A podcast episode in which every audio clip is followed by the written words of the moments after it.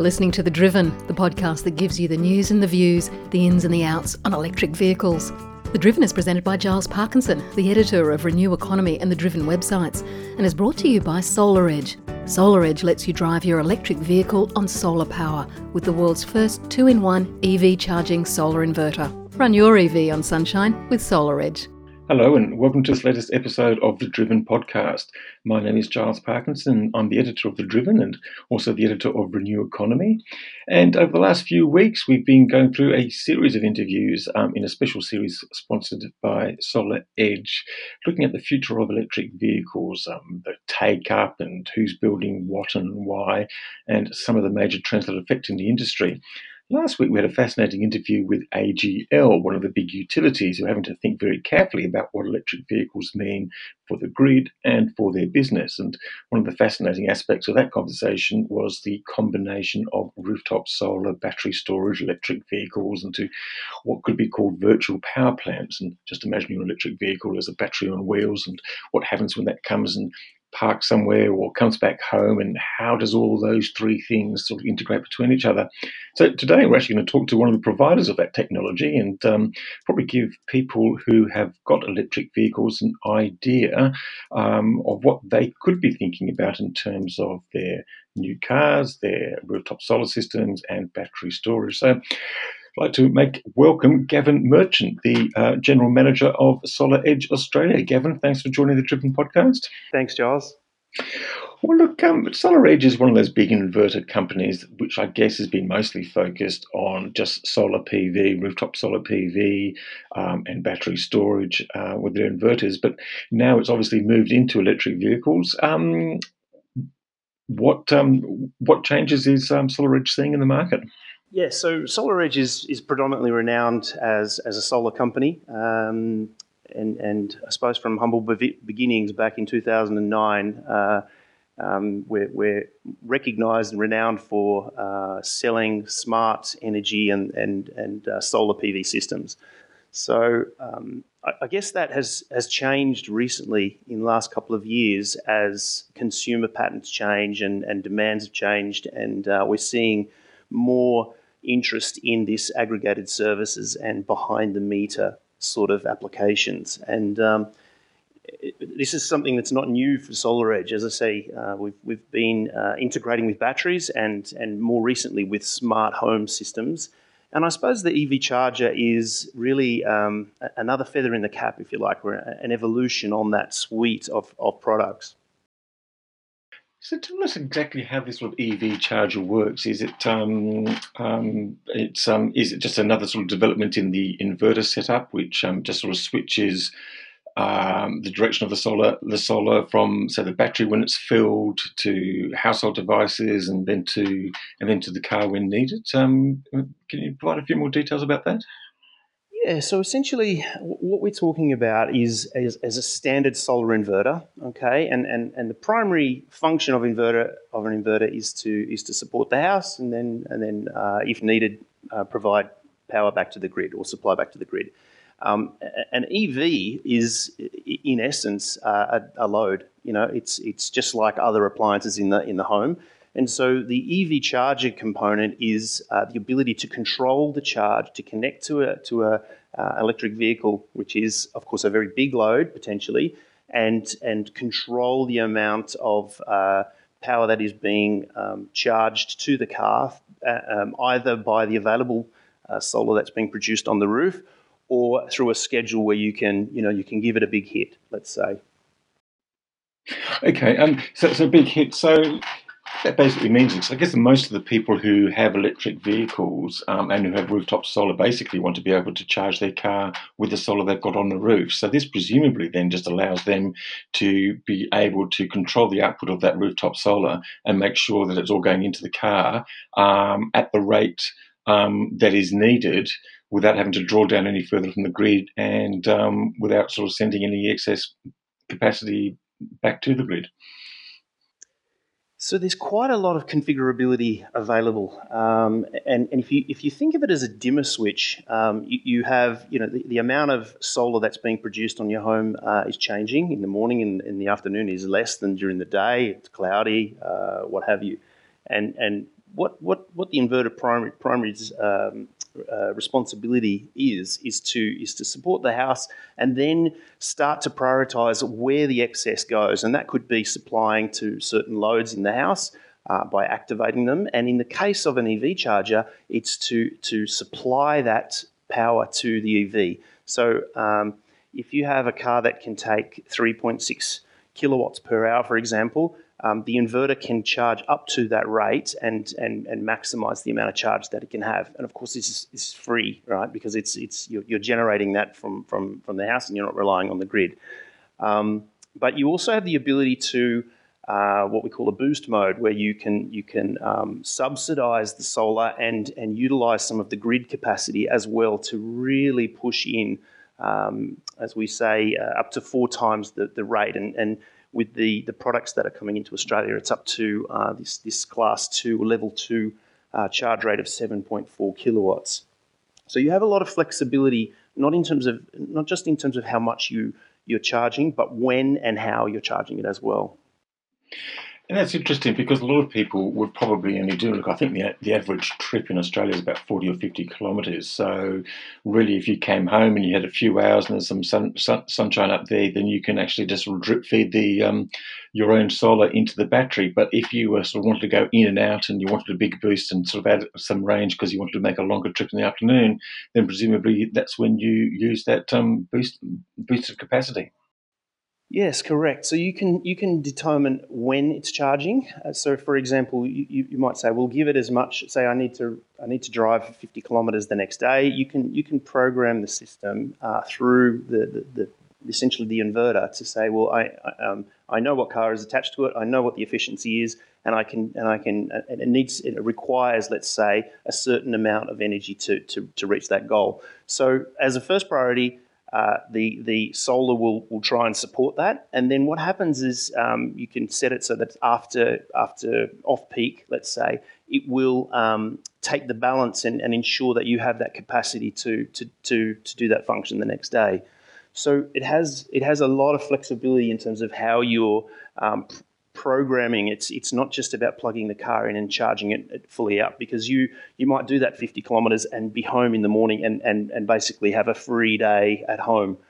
Um, and and I think you know it's interesting you say that that's 40 to 50 kilometres in a day, and I think um, the way as as as EVs become uh, uh, they have more range in them, that 250 to 300 range uh, you're going to see um, that once a week charge, and that's where the convenience of, of having it at home is, is really valuable. For example, you might um, have it plugged in all day on a Sunday or a Saturday in line with, with how much available solar is, is, is there. And so I think we'll see that once a week charge and, and the ability to, to um, customize or prioritize what and when uh, based on your, your movements around the week. Hmm. It is interesting. I've talked to a bunch of electric vehicle owners, and some of them just do that once a week charge or twice a week charge, and some of them just like topping up every day because the sun's there and they can do it, and they just sort of plug in. So, um, um, do you have any data which sort of looks to sort of charging patterns so far, or is the um, is the product too recent? Well, the product is probably too recent. We uh, th- this product has been released in the US uh, for about eighteen months and was was uh, was launched in Europe earlier this year, um, and it's doing very well over there. I, I, think what we will see in Australia is uh, really an evolution of, of, of what we already see. You know, that is thousands of solar systems in Australia, some with batteries, some not, some with smart home, and this will be uh, another component of that suite, which will um, really provide some some some visibility on on patterns on on, on um, you know use use habits of, of consumers and, and households. Mm. Do you have any data at all on the number of um, people who have electric vehicles and who already have solar systems or who are thinking about rooftop solar systems? Uh, we, we don't have uh, that much data, and I, and I suppose um, EV take up is still quite young. And I, I, think where we see a lot of interest since we, we, we made the announcements back in October that we were bringing it to Australia is from uh, new homes and also uh, customers that are looking to put solar on for the first time. Um, and, and the reason for that is, you know, we, we, we, I heard last week your very interesting chat with AGL about the take up and the, and the projections with EVs.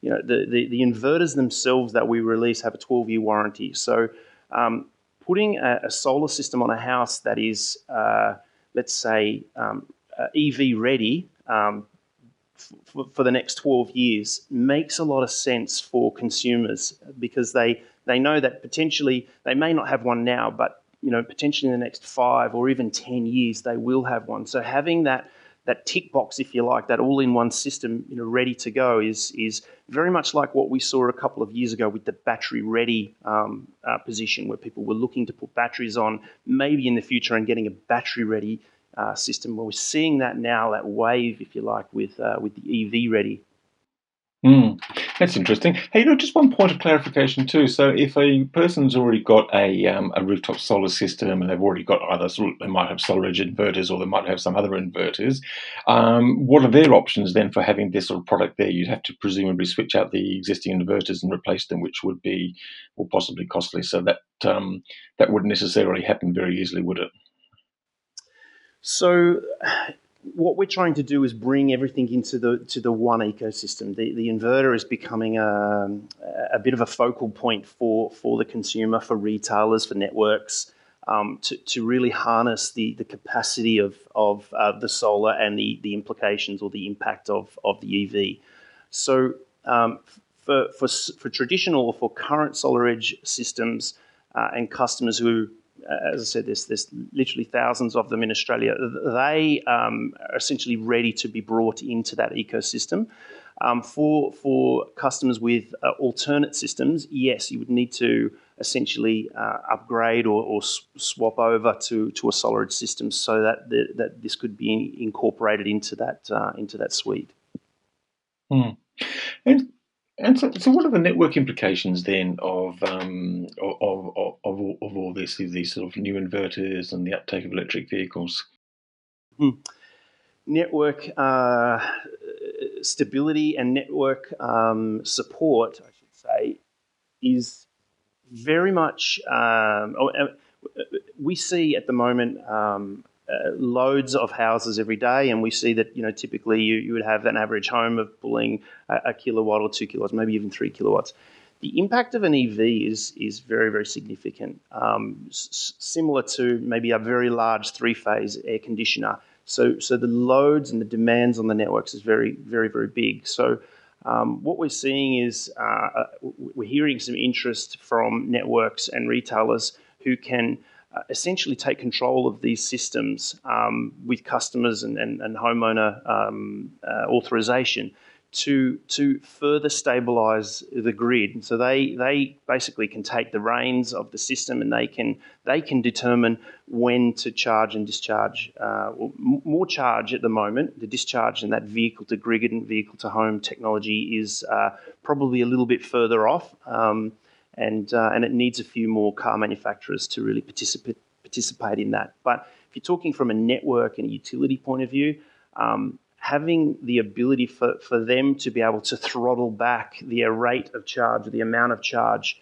um, from from EVs is is extremely valuable just because of how much power and energy they they consume and, and, and the draw that they can they can pull in. So in, let's say again going back to the analogy of the 50 Ks, uh, the 50 kilometre range. Um, you might come home and, and plug your car in and, and at, at, peak time and, and, and draw down at your maximum.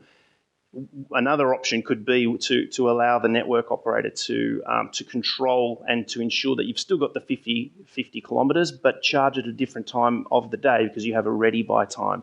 So um, whilst the vehicle to grid component is still a little way off, um, there's still a lot of control for the networks to be able to, to um, uh, basically throttle back the rate of charge and, and ensure that the, that the requirements are met for the next day for the, for the, the vehicle owner. So just to clarify then, so the SolarEdge technology, these um, these new inverters, um, EV inverters, so they allow the networks to be able to do that um, if if the consumer's okay with that.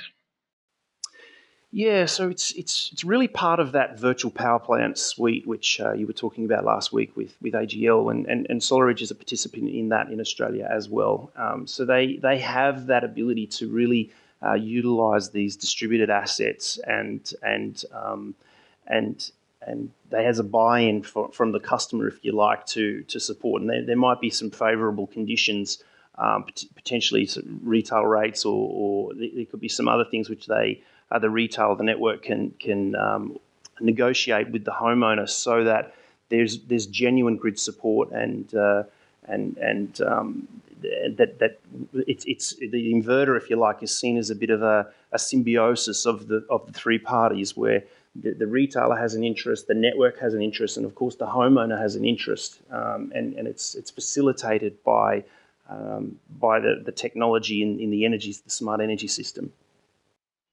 Mm. But what you're saying though is that these um, these inverters actually have the technology. It's really then up to the networks and the retailers and, and the consumers to to make that happen. Correct. So the technology is already here. It's already in play. It's already happening on the VPP side, and and now this EV um, integration and, and charger is is that the next step. Another piece of the puzzle. Mm. And, and you mentioned vehicle to grid. Um, now, I think the only car that's um, being rolled out at the moment, which has vehicle to grid capabilities, is the uh, second generation Nissan Leaf.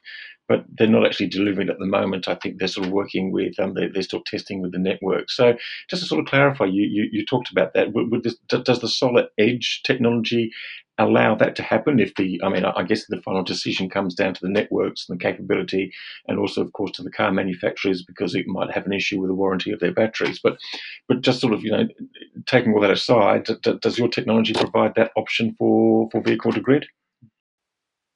The, the short answer is no at the moment, um, and there's uh, there's a few reasons for that. One is is the way that that power is is pushed and pulled from the battery source, um, whether it's a DC coupled system or an AC coupled system, and and there's also some some some uh, broader uh, uh factors that we we need to address. But um, SolarEdge is is actively engaged with uh, a lot of the manufacturers, including Nissan.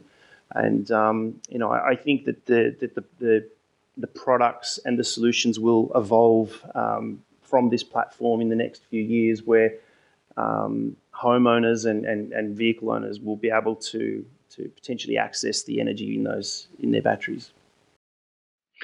Because that's going to be quite an interesting thing um, for the um, for those um, for those sort of, uh, electric car drivers. Because as AGL did say last week, um, it's a, um, another possible revenue stream, and um, whether it's just limited to vehicle to home and um, then vehicle to grid, I understand those are actually sort of two different stages, um, um, and that will largely depend on the on the networks. it's it's an interesting proposition for them. Yeah, it certainly is. Um, it, it, it's certainly not a, a, showstopper at this stage in terms of getting power out of the of the battery. And, and as I mentioned before, it's it's also controlling the rate of charge of those, which is very uh, which which is a high priority for the for the networks. And potentially, there's some some interest there to um, to get support from homeowners where you can you can charge at different times, similar to what we see in, with with off peak rates, for example, to to really stabilize the grid. You know, in, in essence, these batteries become big capacitors where um, you can you can uh, balance out uh, load and supply across a, a, a bigger period. And if you have, um, as a network, if you have uh, visibility uh, jurisdictionally over a certain uh, amount of potential um, demand or, or, or um, loads, then that becomes very, very valuable because you can direct where that power is and, and, uh, and, and um, you can utilize that power in, in different ways. Mm. So I suppose getting back to the solar edge technology, then I mean having these, um, if people are sort of thinking about electric vehicles and they're now thinking about rooftop solar systems, now what they can actually the, the way that the um, a consumer can think about it is that you actually have these things here, and then really you don't have to think about oh how do I mix and match and how do I sort of think about what sort of charge I'm going to have, how do I think about when I turn it on and when I turn it off. Basically, on a control of an app, presumably on their phone, they can just sort of provide the settings that they want, send the instructions, and the inverter will do what it's told. Correct. Yeah. So you have full control over the over the system, and um, you define um, when and, and how to charge and how much. Um, so the system knows, you know, what car you've got. It knows, you knows how efficient that car is, and it can determine by how much power is is, is uh, injected into the batteries, how much range um, you you have. So it, it it's uh, it really provides a lot of control and flexibility, and and and I, I think that's what um, that's what consumers are really looking for. They're, they're looking for that.